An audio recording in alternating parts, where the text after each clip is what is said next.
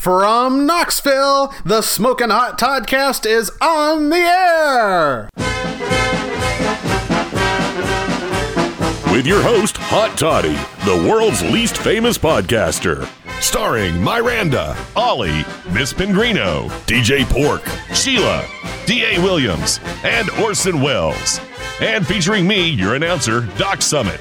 And now, here's your host, Hot Toddy. Hello, and welcome to an all-new episode of the Smokin' Hot Toddcast. I'm Hot Toddy. You're probably asking yourself, Hot Toddy, what the hell happened to the show? Well, I'll tell you exactly what happened. This week's episode is extremely, extremely special. This week, I had the opportunity and the honor of interviewing one of my childhood idols, a gentleman by the name of Joey D'Auria. This man has done it all. He's been a stand-up comedian, he's a stage actor, he's been in films, television, he's done voice acting. But the thing that my generation would remember him best by, as well as probably Generation X and maybe even some of Gen Z, they remember him as Bozo the Clown on W G N Chicago's Bozo Show, the only nationally televised version of the Bozo Show, to be exact. Uh, if you don't know the hit, the full history of the Bozo Show, Bozo uh, was a licensed character that a gentleman by the name of Larry Harmon licensed out to uh, T V affiliates all around the country uh, during the sixties and seventies, and it actually expanded across the world as well in the different countries. So many different affiliates around the country had their own Bozo. Uh, one of those affiliates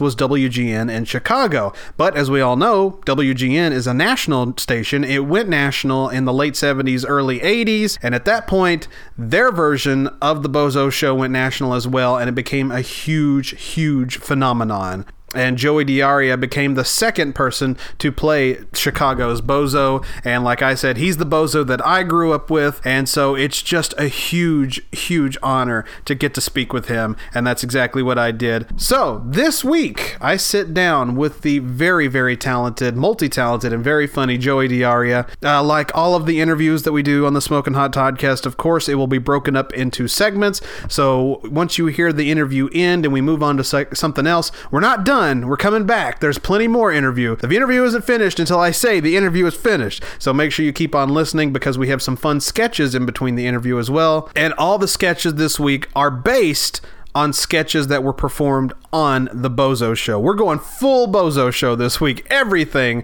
well, almost everything. There's like one thing that's not Bozo Show related, but everything else is Bozo related. So it's going to be a lot of fun, and it's and I hope you enjoy. But anyway, let, let's get into it. Let's not waste any more time. It's time to meet one of my childhood idols, the man, the myth, the legend, Joey D'Auria, on an all-new episode of the Smokin' Hot Toddcast. You're listening to the most splendiferous, the most fantastic, the greatest podcast in the history of podcasts, the Smokin' Hot Toddcast.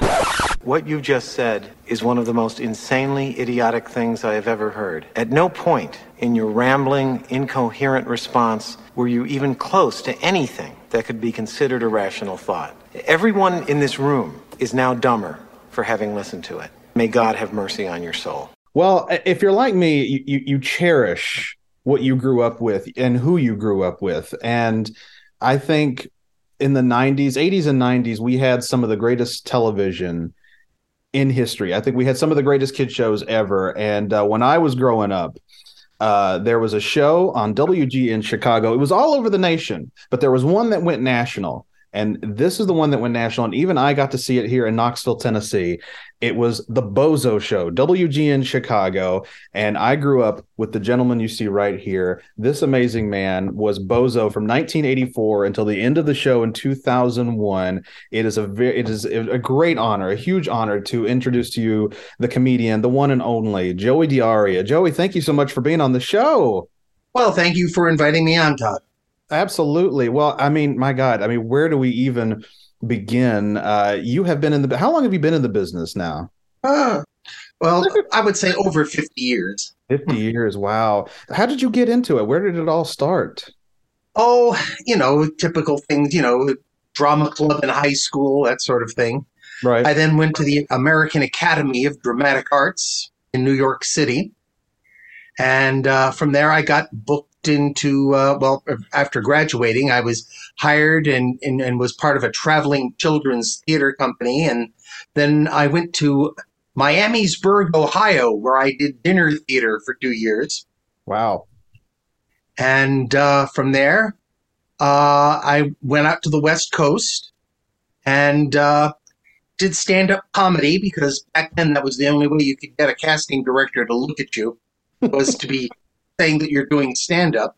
Right. And um, one day I was taking an improv class. Somebody came in and said, um, Chuck Barris is so desperate for acts for the Gong Show, he's paying after a minimum, which back then was one hundred fifty bucks. Oh wow! And and that was my and that was my rent at the right? time. Yeah. Uh, and so I I just came up with one stupid act after another and got booed off the stage, and then went home and collected a paycheck in a couple of weeks. But then one day, I actually won. I won on the Gong Show with an act called Doctor Flamo. Yes. And oh, you're familiar with the act? I'm familiar with Doctor Flamo, yeah. Ah, well, that won. Yeah. And it, it, it surprised me. It really did. Where did Doctor Uh, Flamo come from? What, where did that even come from? Um, you know, I was just desperately just kind of trying to come up with one stupid act after another. Uh, I had them play the William Tell Overture, and I, I took a fireman's axe and, and beat a uh, rocking chair to splinters. I just, you know, anything stupid that popped into my head. Right. And I was thinking of like the Swiss bell ringers, mm-hmm. who have the different size bells.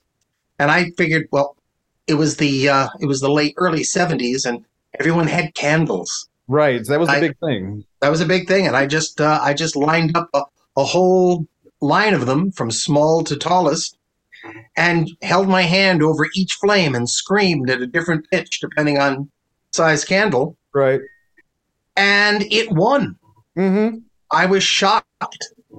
But the good news was, not only did I collect my one hundred fifty dollars, yeah, I won the first prize, which was one thousand dollars. That's incredible. Unless you wanted the trophy. If you wanted the trophy, right, then they only gave you eight hundred fifty dollars. Wow. That's kind of a gyp. Yeah. But at the same time, I was thinking, well, I wasn't expecting to get more than a one hundred fifty dollars. And uh, so as a result, I own this. Hang on. There. Whoa. You see that? Yeah, there it is. Yeah. That's incredible. And you still have it to this day. I, I still have it. I love it. And uh, and that was uh, that was a that was an exciting thing to have. Absolutely. And it was from there that got you onto the Tonight Show, did it not? Uh, eventually, eventually, yeah. I did the Jim Nabors show. Mm-hmm. Uh, he had a he had a talk show for a while. He did, I remember. And uh, I was I was working for Milt Larson, a man who founded the Magic Castle in Hollywood. Well, he said that Jim McCulley, who was Johnny Carson's casting director, was going to be at the Variety Arts Center that night to look at a couple of magicians that Milt wanted him to see. And Johnny Carson was a big magic fan. So he said, one of the guys does a really messy act. I was wondering if you could just come in front of the curtain, do Doctor Flamo. It would take it would, that's all the time we need to just clean up the stage for the next magician. And I said, sure. So I did it. And Jim McCulley had a reputation for never laughing at comedians. Oh, geez. He, he, he would watch them stone-faced because he right. was trying to analyze what made them funny. Yeah. But I was very lucky because he had two guests with him that night, Tim Conway and Harvey Korman. Oh, my God. And um, I did the act, and Tim Conway literally fell under the table. He just really? slid right off his chair. Yeah. Whoa. Now, how did how so, did that feel? How did that feel to make someone like Tim Conway? That that really felt great, and yeah. I have to say that both he and Harvey Korman were a terrific audience. Mm-hmm. For sure, um, incredible. And you went on to well, make. It was, it was wild. Go ahead. No, I'm just saying it was it was wild because as I was packing up my stuff to leave, Milt Larson ran up to me and said, "Jim McCulley wants to talk to you at the bar. They want to book you on the Tonight Show," and that's that's how I got booked. And you ended up making numerous appearances on on, John, on Johnny Carson, did you not? No, only the one. Only the one. Yep. That was nineteen eighty-three, and that was pretty much towards the end of his run. He, uh, right. he pretty much left around eighty-four. Mm-hmm. And it was the tape of The Tonight Show that I sent to W G N that got me Bozo. That's what got it. That's what did it. Yeah. Yeah, they looked at that and said, "We want that guy entertaining children." So. The guy that puts his hand over fire. Let's let's bring, let's bring exactly. him in, right? Yeah. Well, that that leads to a great question, like because when when they heard when we heard that Bob Bell was retiring, it was a nationwide search. It was huge, mm-hmm. and and then it came to you, like like what? How did that feel? What did you think when you realized, oh God, I I've taken over this role that is so coveted, not just in the Midwest but now nationwide? Well, it was very strange because I grew up on the East Coast, and uh, there was a Bozo show on the East Coast. There were Bozo shows from Maine to California. Right.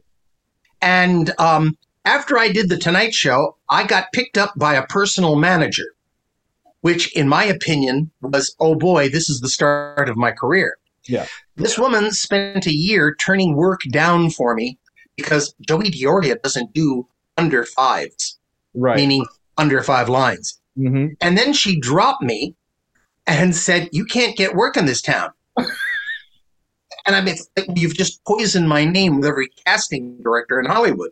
Right. So I was I was panicking. She says, "You know, they're coming in to hold auditions for Bozo next week. Uh, I can get you in on that. And if you get it, no commission."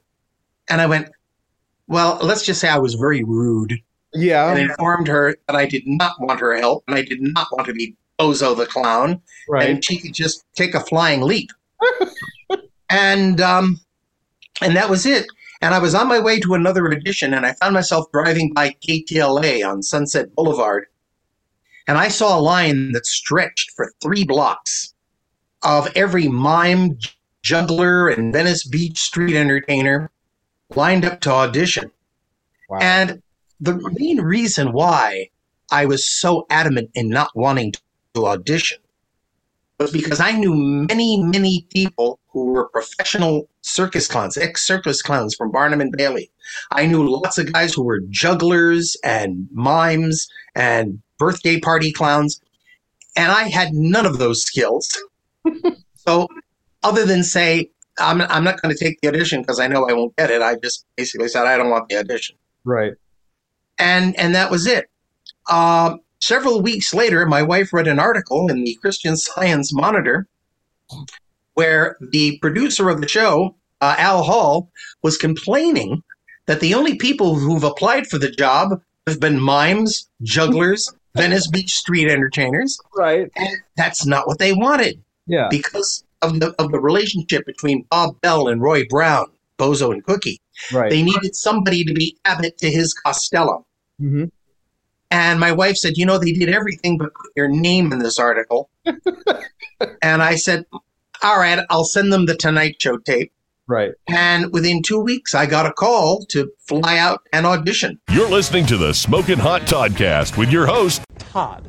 Just Todd. Todd is helpful, and Todd is there for you. Uh, well, it's actually Hot Toddy. Oh, well, pardon me, Mister Perfect! Boy, oh boy, work, work, work, work, work, work, work, work. So many things to do, Miranda. So little time. Indeed. What was the message from the boss you were going to tell me about? Oh, yeah. You remember that cutout of Hot Toddy that's been standing in front of the studio for so many, many, many years? Oh, yeah, that big cutout picture-looking uh, monstrosity? Exactly. That big cutout that just stands there. Well, it looks terrible. True to life, but terrible. The edges are all chewed up and deteriorating, so we're gonna have to get rid of it. You're gonna have to get rid of Hot Toddy? Yep, that Hot Toddy has got to go, said the boss. Get rid of me? I gotta tell ya, he has lost his luster. Yep, the makeup is off. Well, things don't last forever, Miranda. Not around this place, they don't.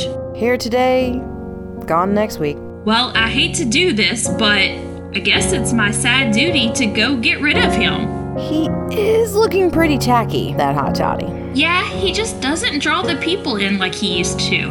That's what age does to you, pal. Yeah, I better go get on with this sad task. Yep, he's all rankled and faded.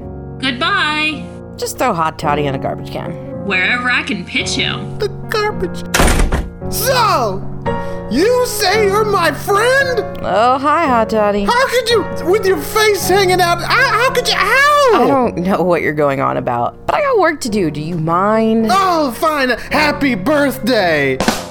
I mean, I, I can't Hot even... Daddy, please. I'm I'm trying to call the grocery store. Oh, yeah? Yeah. Oh, sure. Go ahead. I mean, how can someone hear something like this and not be affected, I tell ya? I tell ya, I... I... Here.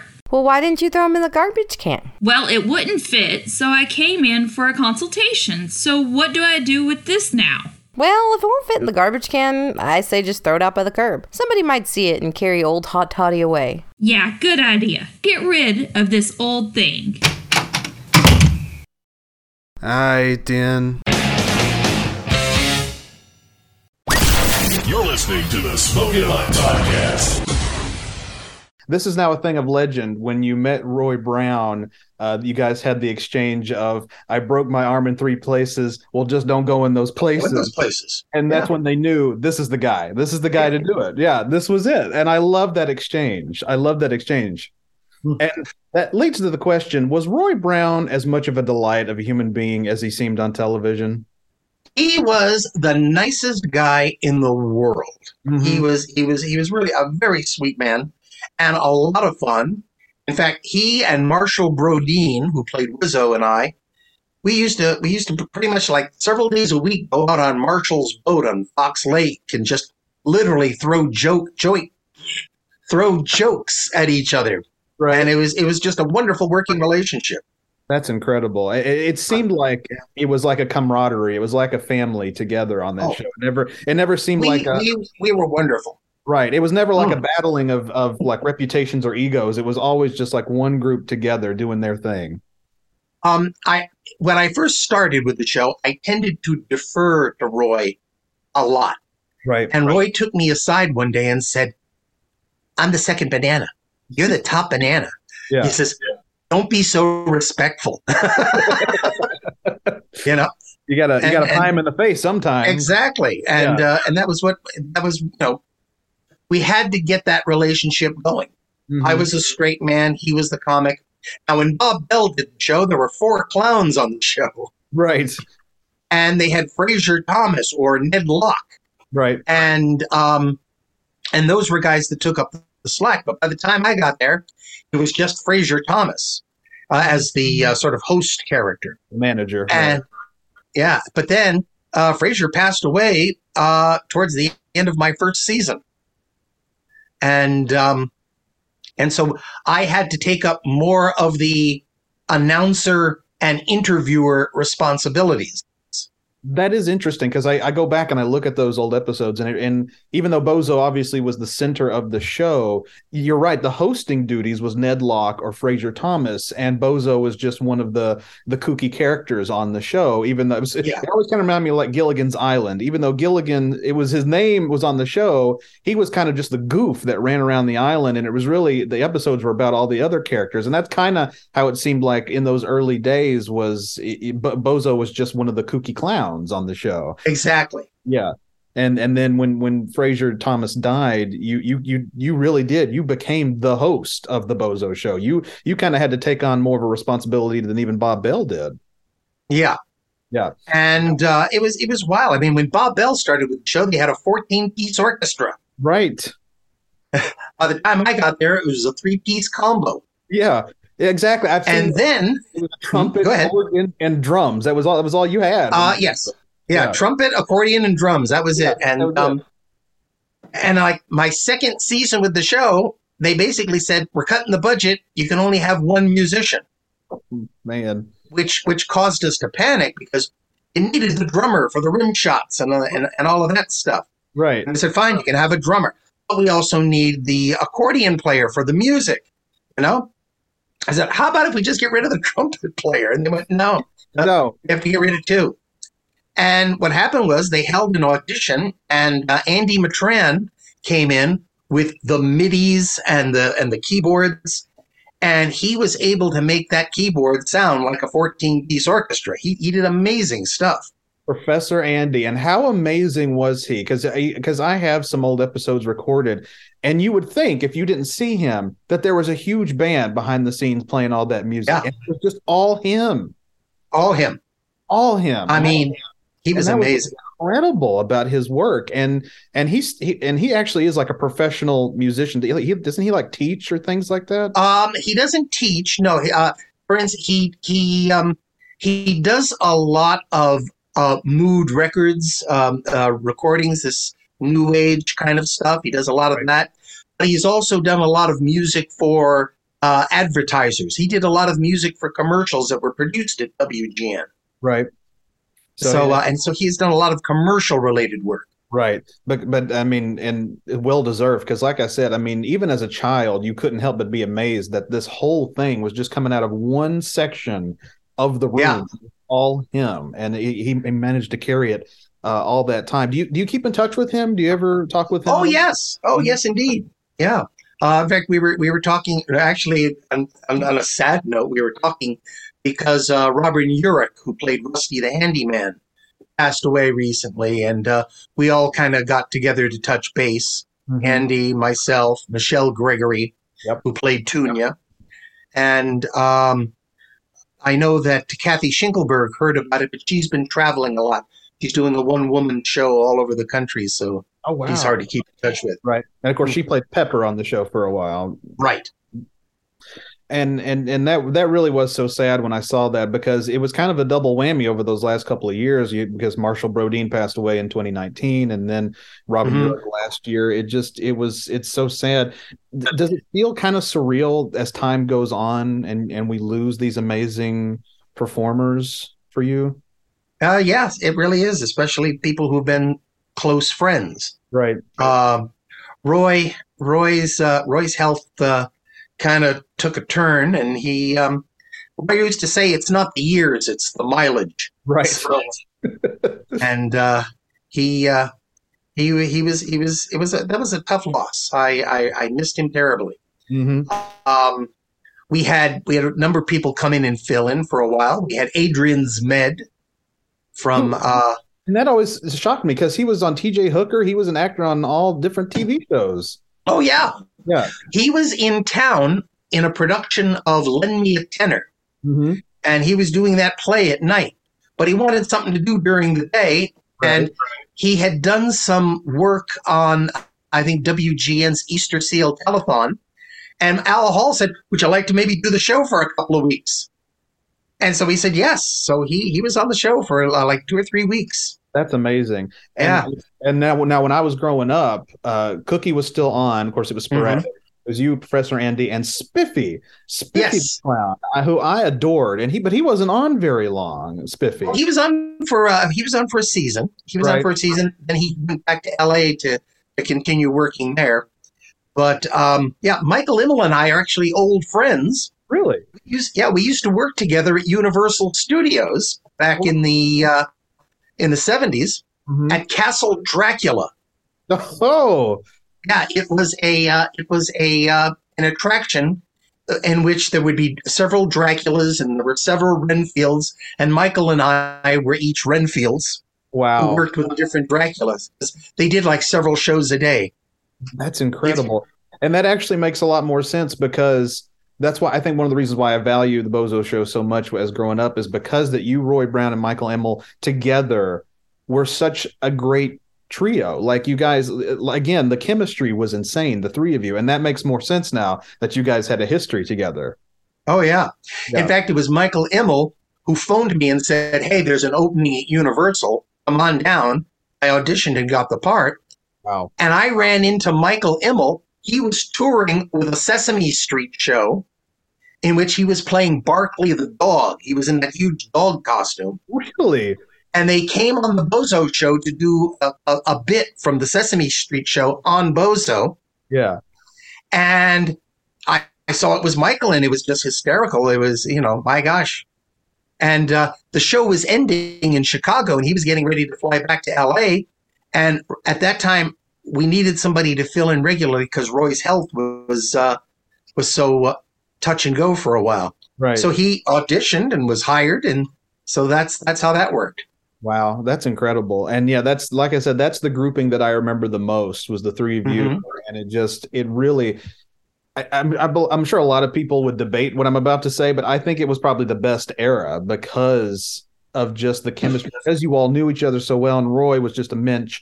And so that you guys working together was just so great. Hey, I'm Emily Marsh from Mystery Science Theater three thousand, and you're listening to Hot Toddy on the Smokin' Hot Toddcast.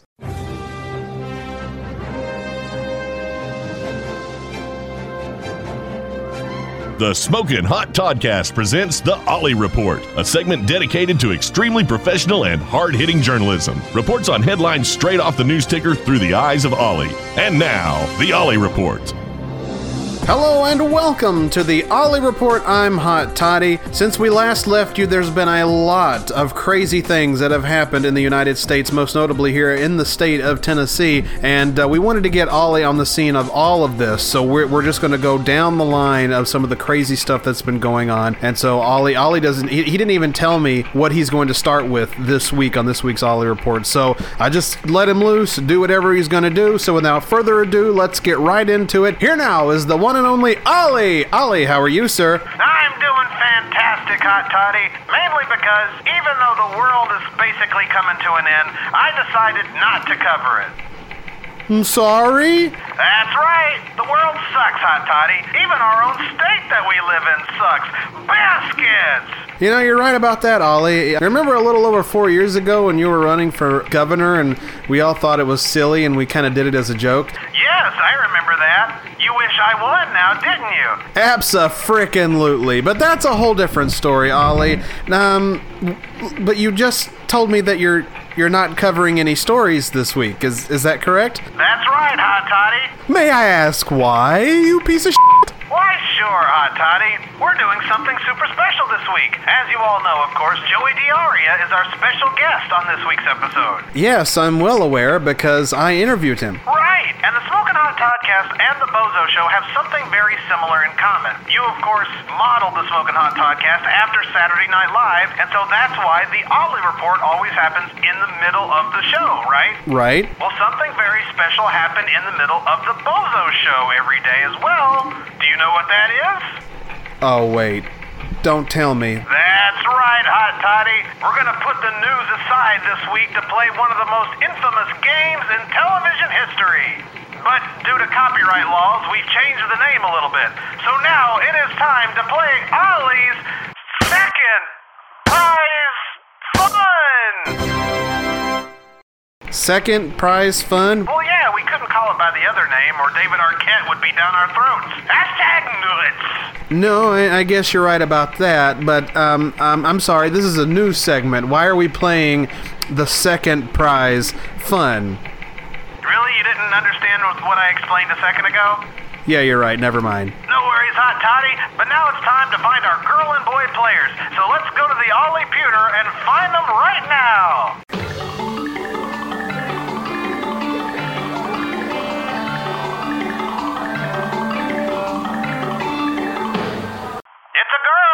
one five seven. That's me! Yay! Come on down! Well, we found our girl player, so let's go back to the Ollie Pewter and find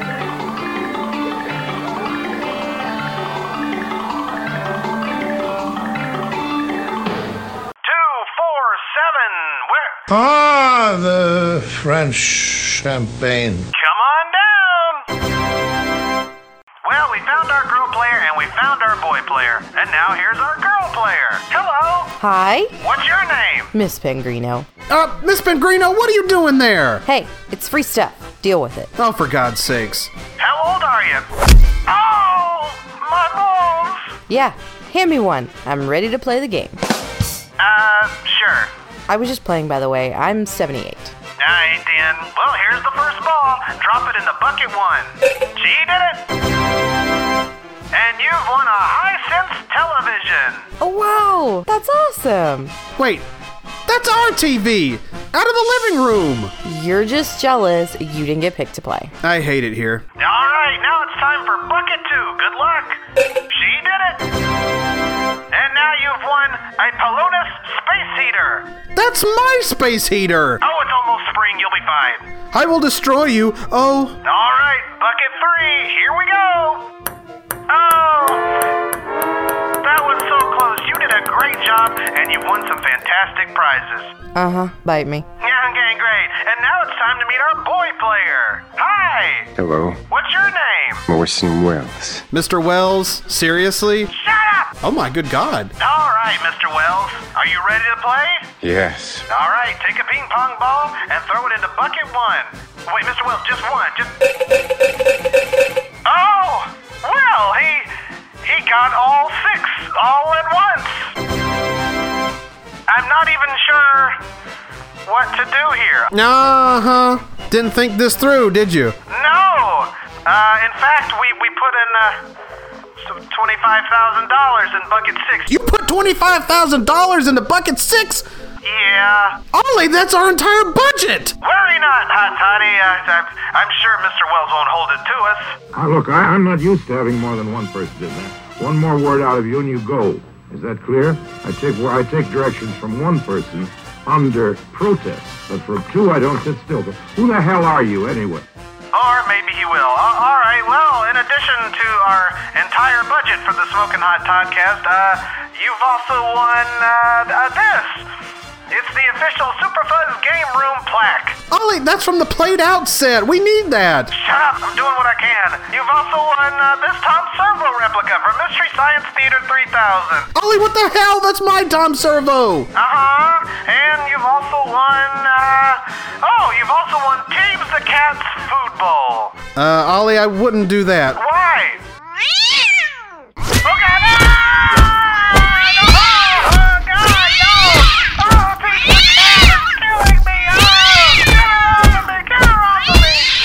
I always do enjoy happy endings. That's going to do it for the Ollie Report this week. Tune in next time for another headline ripped from the Ollie News Ticker. Until then, have a good day and an Ollie-ful week.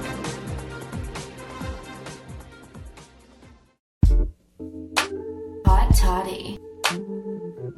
Hot Toddy. Hot Toddy. You're tuned into the Smokin' Hot Toddcast with your host, Hot Toddy, who's always looking real good. Hey, does this suit make me look fat?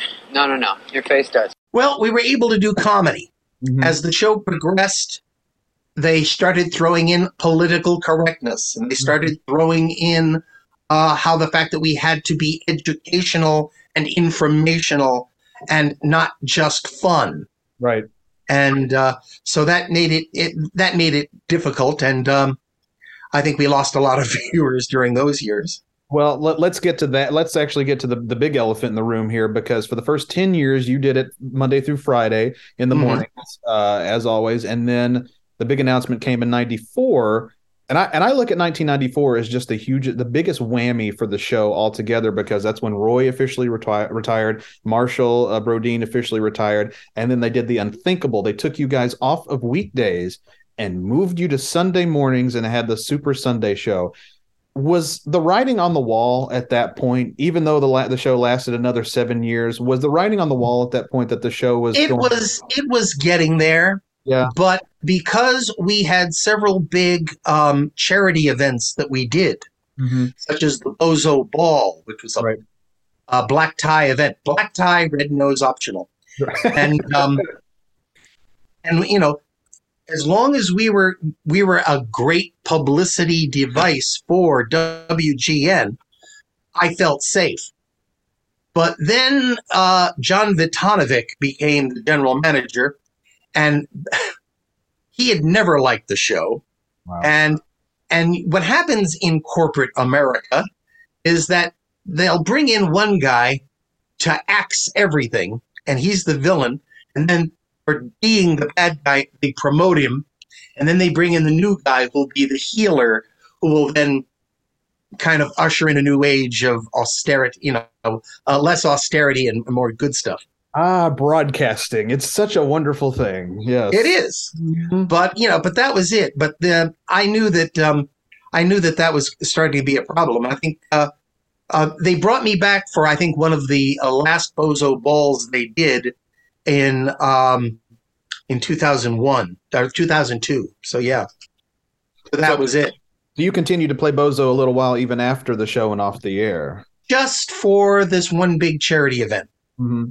Um, there is a, a W G N employee who wears the suit and does all of the parades. Right. I've seen I've seen pictures of him with Svengoolie and, and interacting with yeah. people in Chicago as that still goes on. Yeah. Um, but when when two thousand one rolled rolled around and the announcement was made that the Bozo Show was going away, were you surprised at that point? No, not really. No, no. That no, was I, I, I like I said, the minute this fellow became the general manager, I knew the handwriting, uh, the writing was on the wall. So. Right. It was going down fast.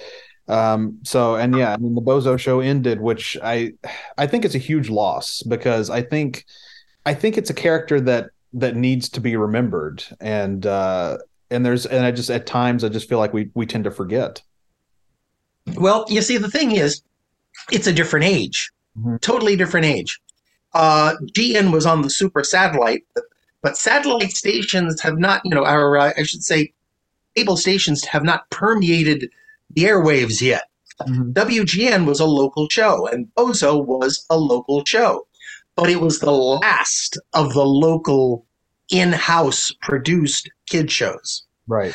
Stations like W G N, which had a tremendous reputation for producing musical shows, uh, sports shows. W G N doesn't have the Cubs anymore. The Cubs have their own network, you know? Yeah. I mean, when, when I started, G N had uh, Cubs baseball, and then they had White Sox, and then the Bulls. Uh, the local C B S affiliate, I think, had the Bears. But, uh, you know, but that was it. That was that was G N's identity, sports and Bozo. Mm-hmm. And, the, and that was that was the big thing. But I mean, it's pretty much a jukebox now. They they have their morning news, their afternoon news, and their evening news, and everything else is stuff that is just punched in. And, and that's ups- that's upsetting because they had so much potential of so many great things, and then they just kind of eh, they just kind of fell by the wayside. Well, I mean, they built that huge facility on Bradley Place, right? Uh, it's it had three big studios. There has been talk for years that they're going to just sell that property, you know, and take down the T V station because the amount of stuff that they do, they could literally go back into the Tribune Tower in downtown L A and uh, and produce that kind of stuff from there. And then and then exactly. So it's it's like why even why even continue? Just shut it down and, and start fresh. Mm-hmm. I mean, I hear rumors about that every year. I don't know if they're going to get rid of it or what, but, you know, yeah. there, there have always been rumors. Right. Well, that leads to the ultimate question. Of course, David Arquette, uh, for those of you who don't know, recently bought the rights to Bozo from the Larry Harmon estate. And uh, he plans on bringing, trying to bring Bozo back. And we, we just discussed it a little bit, but I want to get the ultimate answer here, because in the last twenty plus years since the end of Bozo, clowns don't have the best reputation uh, when it comes to it, whether it be horror movies or the real life horror that people experienced back in twenty sixteen. Clowns don't have the best reputation. The question is, would Bozo work in the twenty twenties, in today's society? Do you think if David Arquette brings it back, would it work? I don't know. It, it depends on what David Arquette does with it. Mm-hmm. You know, I haven't really seen much of what he's been doing. Uh, I've seen a few clips that he's done with a couple of other clowns that he's working with. One girl called Jozo, and then he's got a, another guy called Nunu that he works with. And um, I know they've attended a number of clown conventions. I know they've been to one in, uh, I think, North Carolina recently. Um, but it depends on, on, on, on where you go. I mean, you have to look at the history of clowning per se. Right. You know, I mean, you go all the way back to, you know, the the Roman comedies of Plautus. And, uh, you know, it was always the the clever slave uh, fooling his dim-witted master kind of things, things that people could laugh at. Um, then with the um, the advent of Commedia dell'arte, all of the exaggerated characters, these were clowns. Uh, in Shakespeare, some of the more foolish characters would be referred to as clowns because they would they would be s- simple characters. Mm-hmm. Um, circuses did the same thing, but you know, with the broad makeup. The makeup was mostly exaggerated so that people could see it from, from the back of the seats. Right. And um, uh, Lon Chaney Senior, the father of Lon Chaney, Man of a Thousand Faces, who was a makeup artist. Yeah. yeah well, he he he once said, "There's nothing frightening about a clown, but a clown in a cemetery at midnight is terrifying." Very true. You know. That's exactly and and, and, and yeah. there you go. Yeah. yeah. And and and that's the context in which you do it. I mean, you have a clown in, and a clown in a circus is delightful. A clown mm-hmm. at a party is fun. Right. But, you know, having him standing on the outside of a wood, staring at your house, brandishing a a, a letter opener, you know. yeah. yeah. That's it's not the same. Doesn't it? Get, gives yeah. off a different vibe. Yeah. You're listening to Hot Toddy on the Smokin' Hot Toddcast. Did I tell you guys about the cockroach I killed here on campus that screamed? A cockroach uh, no. screamed? Oh, my goodness. Okay. So, for those of you who are not aware, I work in the dungeon, which is literally the basement. And if you work there at night, sometimes you meet the not-friendly cockroach friends, right? I can imagine, yeah. It's gross. But if you come over during, like, the break, so, like, spring break or Christmas break, mm-hmm. there's a phenomenon that happens where the big roaches come out, the king roaches. And they come out because, like, literally, like, it's been quiet and they haven't had the stampedes for a while of mm-hmm. students and the mm-hmm. regular coming and going. And so if you're there on those nights, the king roaches come out. Well, I met the super king roach. And so I was leaving my office to go to the bathroom across the hall. Yeah. And it's dark. You know how we have, like, those automatic lights around campus? Yeah, yeah. And so, like, I step out in the hallway, the automatic light flips on, and there's just, like, this huge black spot in the middle of the floor. Now, now don't exaggerate. How the, like, with something here, tell me how big it, it is. As big as the mouse? Like, yeah, like, like it was, like, at least the inside of the Like as big as the keyboard or the mouse? The mouse. The, the mouse. Inside of the mouse. So the inside, inside of, the mouse. Of a like, was, computer was, mouse. Yes, yes. Like, it would be like an army. You know how army ants get like this that size? They get that, yeah. Yeah, yeah. It's like, it's, it, was, it was huge. Dang. And it's looking at me, and I'm looking oh, at was, it. It well, looks was, at me, was, and I look Thanos. At him. Yeah, and like, that was Thanos she met in the hall. Yeah. Yes. And so I'm like, oh, crap. I've got to kill this thing. Because it was... No. And so I go back and I get my roach killing spray that I have in my office because, again, I work late and yeah. I, I see friends. Yeah. You work late and you it's, it's your version of, like, pepper spray. That's, yeah. Yeah, exactly. Like, I don't want to get mugged by one of the roaches. And so, like, like this ki- this guy's, like, bold because he doesn't right. even move. I come back out and you're like, you know, you hear that, that wah, wah, wah, wah, like the, the Western music. Yeah. yeah. Wah, wah, wah, wah, wah, wah. Right. Yeah, and I was like, okay, here we go. And so I just, like, full blast spray it. Just like. With your six shooter? Yes. I'm like, like yeah. I got the first shot off. Yeah. And, like, it just kind of, like, rolls over, but it's not dying. It's just like bathing in it. Ew. It's like, ooh, I like this. It's like spa. And I'm like, die. And like, I'm watching it, and it's just like watching you step on it. Let's oh, no, on so, it. Okay, that's what. So that was my next plan. I was yeah. like, this is not going to kill plan it. Plan B. Now. Is and the... so, but like, this big, I was like, I cannot step on that. It's going to ruin my shoe. Oh, come on. Throw a heavy book on it. No. Yeah. So I went into my office, and I got a paper towel. Oh, that ain't paper towel ain't going to d- take that thing. No, out. Like I was going to step on it, but I didn't want my shoe to hit the actual. Oh, so you're putting a buffer between you and yeah. the, okay. And so like I float the paper down, towel down to it because again, it's just chilling. Like it's not dying. Sure. And I'm like, this is not a normal. Like it's the no, super roach. No. Like it's the one that sends the little roaches out to go get its food normally. Sure. And then I step on it and I hear. Ooh. I swear it screamed. Like it echoed. It was the scare in like just a whole bunch of roach wings. It was so much. Like it took me oh. a minute to put, and like I obviously like uh, cleaning it up was like a hassle. Right. And I was like, that thing screamed.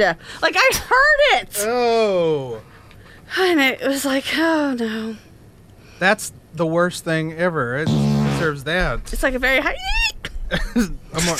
It was like, it was kind of sad, too. Like, it was like... Ee.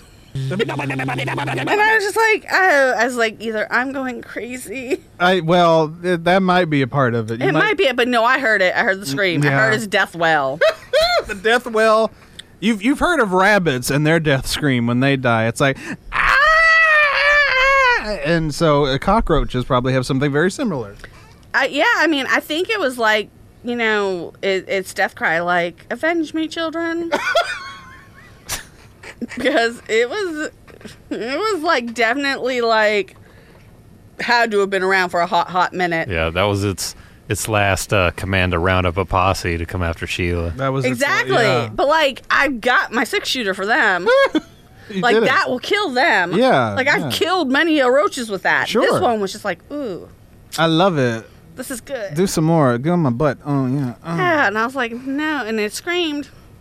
Mm. So, that's, yep. a, that's a creepy story, I'm not gonna lie. Yeah, like, and now every time I go like to the bathroom, I'm like, I was like, looking on the floor. I'm waiting, I'm waiting for one to come. I haven't seen one since I've killed it, though. There could be a sock waiting for you out in the hallway. Ah, the matching one. We'll find it. Hey, this is Michael Carbonaro, and you're listening to Hot Toddy on the Smokin' Hot Toddcast. It's, it's not... It's not so much that clowns are creepy, it's just that the context that people put them in.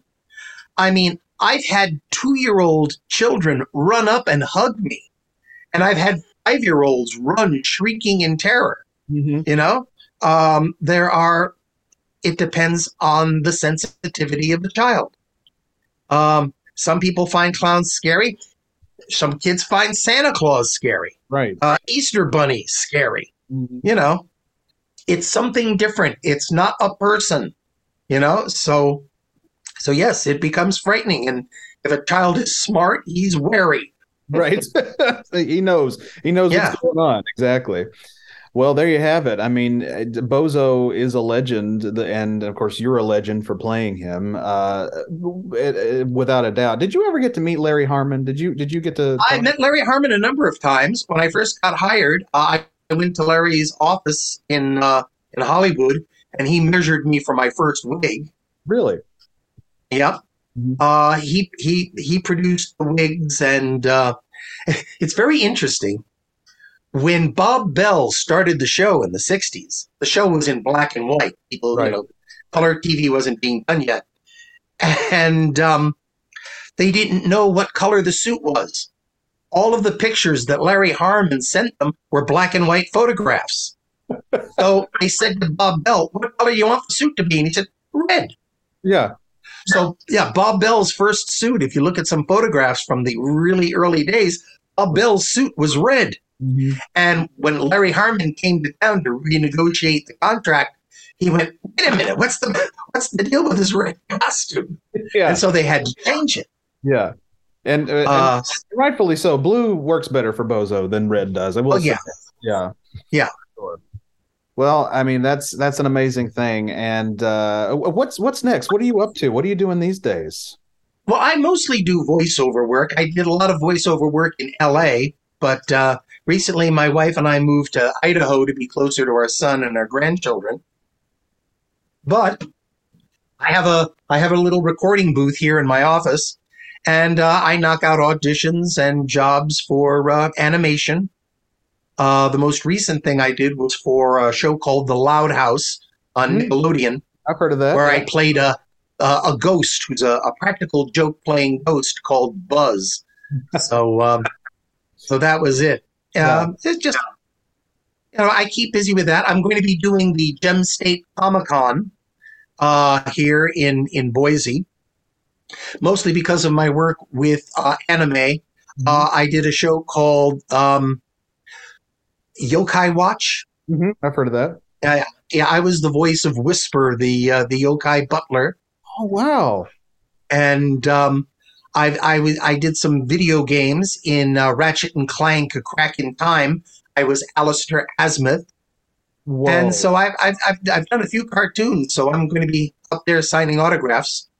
Uh, I just I just need to get uh, Fanboy Expo interested in me. Yes, fanboy. If you're listening, yeah. if you're watching this, get get get this man to Knoxville soon. And me yes, and exactly. I know there's and, uh, on here. Well, actually, um, the the neat thing about um, David Arquette, because I've spoken with him several times. Mm-hmm. Right now, he's still promoting his movie "You Can't Kill David Arquette," yes, which covers his career as a wrestler. Mm-hmm. Well, now he's going to start doing. A, he he's now planning to start a documentary on the history of Bozo. Nice. And nice. Uh, so he and I keep in touch uh, every now and then. I know he wants to come out here and interview me, but he has given me permission to go to events and do autograph signings. That's which awesome. Larry Harmon never did, and uh, which I am very grateful for. Absolutely. So uh, I'm hoping to maybe get that. Is it bad that I kind of always kind of got that vibe about Larry Harmon that he was extremely strict about Bozo and, and there was only certain things you could do with Bozo? Larry Larry Harmon Larry Harmon Larry Harmon's ownership of the character went beyond just owning a property. It was his personality. Right. When when uh, my my my second season uh, on the Bozo Show, I was getting ready to start the, the second season, and I get a call that the general manager wanted to talk to me. So he, I went up to his office, sat me down. He said, "How's it going?" I said, "Great." He said, "Enjoying the show?" I said, "Very much." He said, "I got something for you." And he pulled five letters out of his desk, threw them across the desk towards me. Oh, "Open one. Anyone. Read it." I went up, read it. "Dear W G N, we hate the new Bozo. Oh, God. This guy is horrible. Fire him. Bring back Bob Bell." Oh, no. And I went, "Uh-huh." And he went, "The other four are just as bad." And I went, I went, "Uh-huh." He says, uh-huh. "This is terrific." And I went, "Oh?" He said, "Yeah. We figured we'd get at least two or three hundred letters saying that they didn't like you." He says, "We only got five. Oh, if we got if we got a hundred, we figured we're we're we're good. If we got over five hundred, we'd be a little nervous, and if we got a thousand, you'd be gone." We got a thousand, you'd be gone. Yeah, I love that. But this is good news for you. Well, I mean, and it makes total sense because, like I said, you're the Bozo that I grew up with. I, I know Bob Bell from, you know, watching stuff online, but uh, the millennials, we know we know Bozo. If we watched Bozo on W G N, it was Joey D'Auria, and and your your comedic talent and skills and your chemistry with Roy Brown and Andy Matran and everyone was just so on point, to the point that it's it's legendary. And so that's why I'm certainly glad that if David Arquette is doing anything, he's consulting you, because you are Bozo in the eyes of so many people. Well, I'm I'm looking forward to talking to him and finding out more of what his plans are. Right. Uh, I know he's he's attended like things like Red Nose Day and uh, World Kindness Day.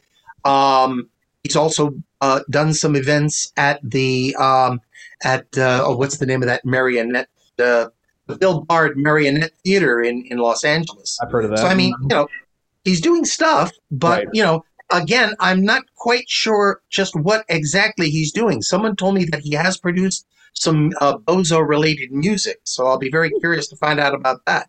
Interesting, interesting. Well, we we we do look forward to it, and I, Joey, I can't thank you enough for being on the show with us. You are a legend. And and I'm I'm starstruck. I can't believe I'm talking to one of my childhood idols. I love you so well, much, and thank you so much for being on the show with me today. Well, thank you, thank you, and uh, we'll we'll do it again. Absolutely. We've been talking to the great Joey D'Auria on the Smokin' Hot Toddcast. Smokin' Hot Toddcast. Hey, D A. Hi, Ollie. What's with the helmet? You gonna play football? In this town? No, actually, this this is my latest gizmo to flummox our beloved host. Yes, indeed. Would you like to help me put one over an old hot toddy? You mean play a joke? You got it. Oh, boy, I, I like play jokes on hot toddies. Indeed. How would you like to convince him that you can read my mind? I can read your mind. Yeah. Oh, blank verse, huh? Just a little joke. Yeah, yeah. Yeah. Well, you and I both know, Ollie, that this whole mind-reading thing is a bunch of hooey. Bunch of hooey. Bunch of hooey. Yeah, how do we do it?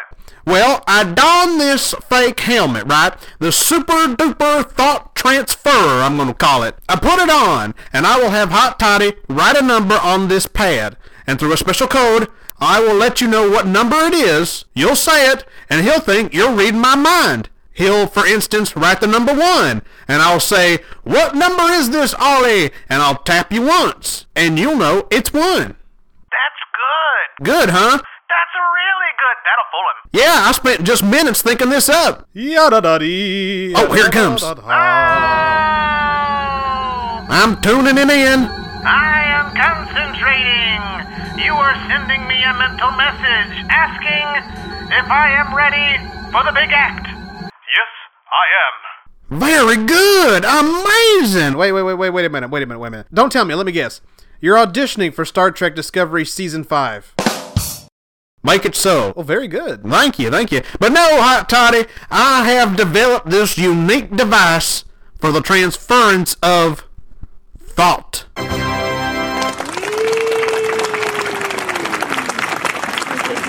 What do you mean, the transference of thought? I can have Ollie pick up my thoughts simply by concentrating very hard and having my concentration magnified and projected by this device into Ollie's mind, such as it is. We will transfer whatever number you write on this pad. Oh, that's a lot of bunk. That's a lot of hooey. Who? Horseradish. I'm receiving another thought. Hot Toddy doesn't believe we can do it. Is that right? See? Oh...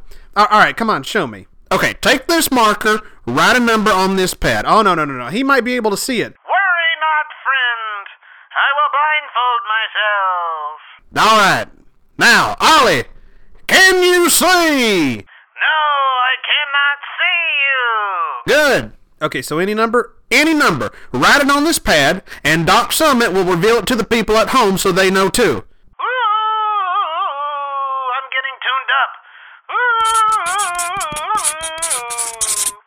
There. Hot Toddy has written the number three. All right, Ollie.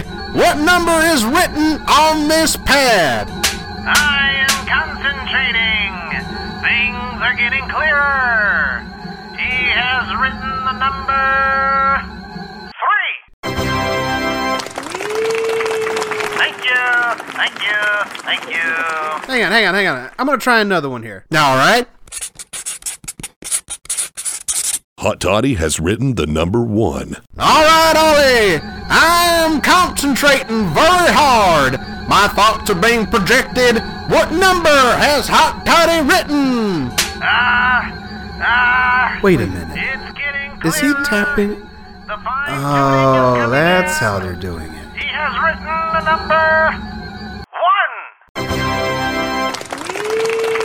Thank you. Thank you. Thank you. Thank you. Very good. Yes, I am a mental giant. Yep, I knew we could do it. All right. Okay, let's... Oh, boy. Good luck. Hot Toddy has written the number nine. I am concentrating. Are you sending? Uh, I am getting ready to send, and, uh, and here it is. Three, four, five, six, seven, eight. Nine! Nine! Yes! O D A! What an incredible invention! I know, right? We got him good. Oh, yeah. Oh, say, D A, um, before I go tell the boss, uh, would you do just one more number? No problem! No problem indeed! The great El Alo can read your mind! Yes! Okay, let's see what he has written. What number he has written? Hot Toddy has written the number zero. Are you sending old D A Rooney? Uh, the picture is fuzzy.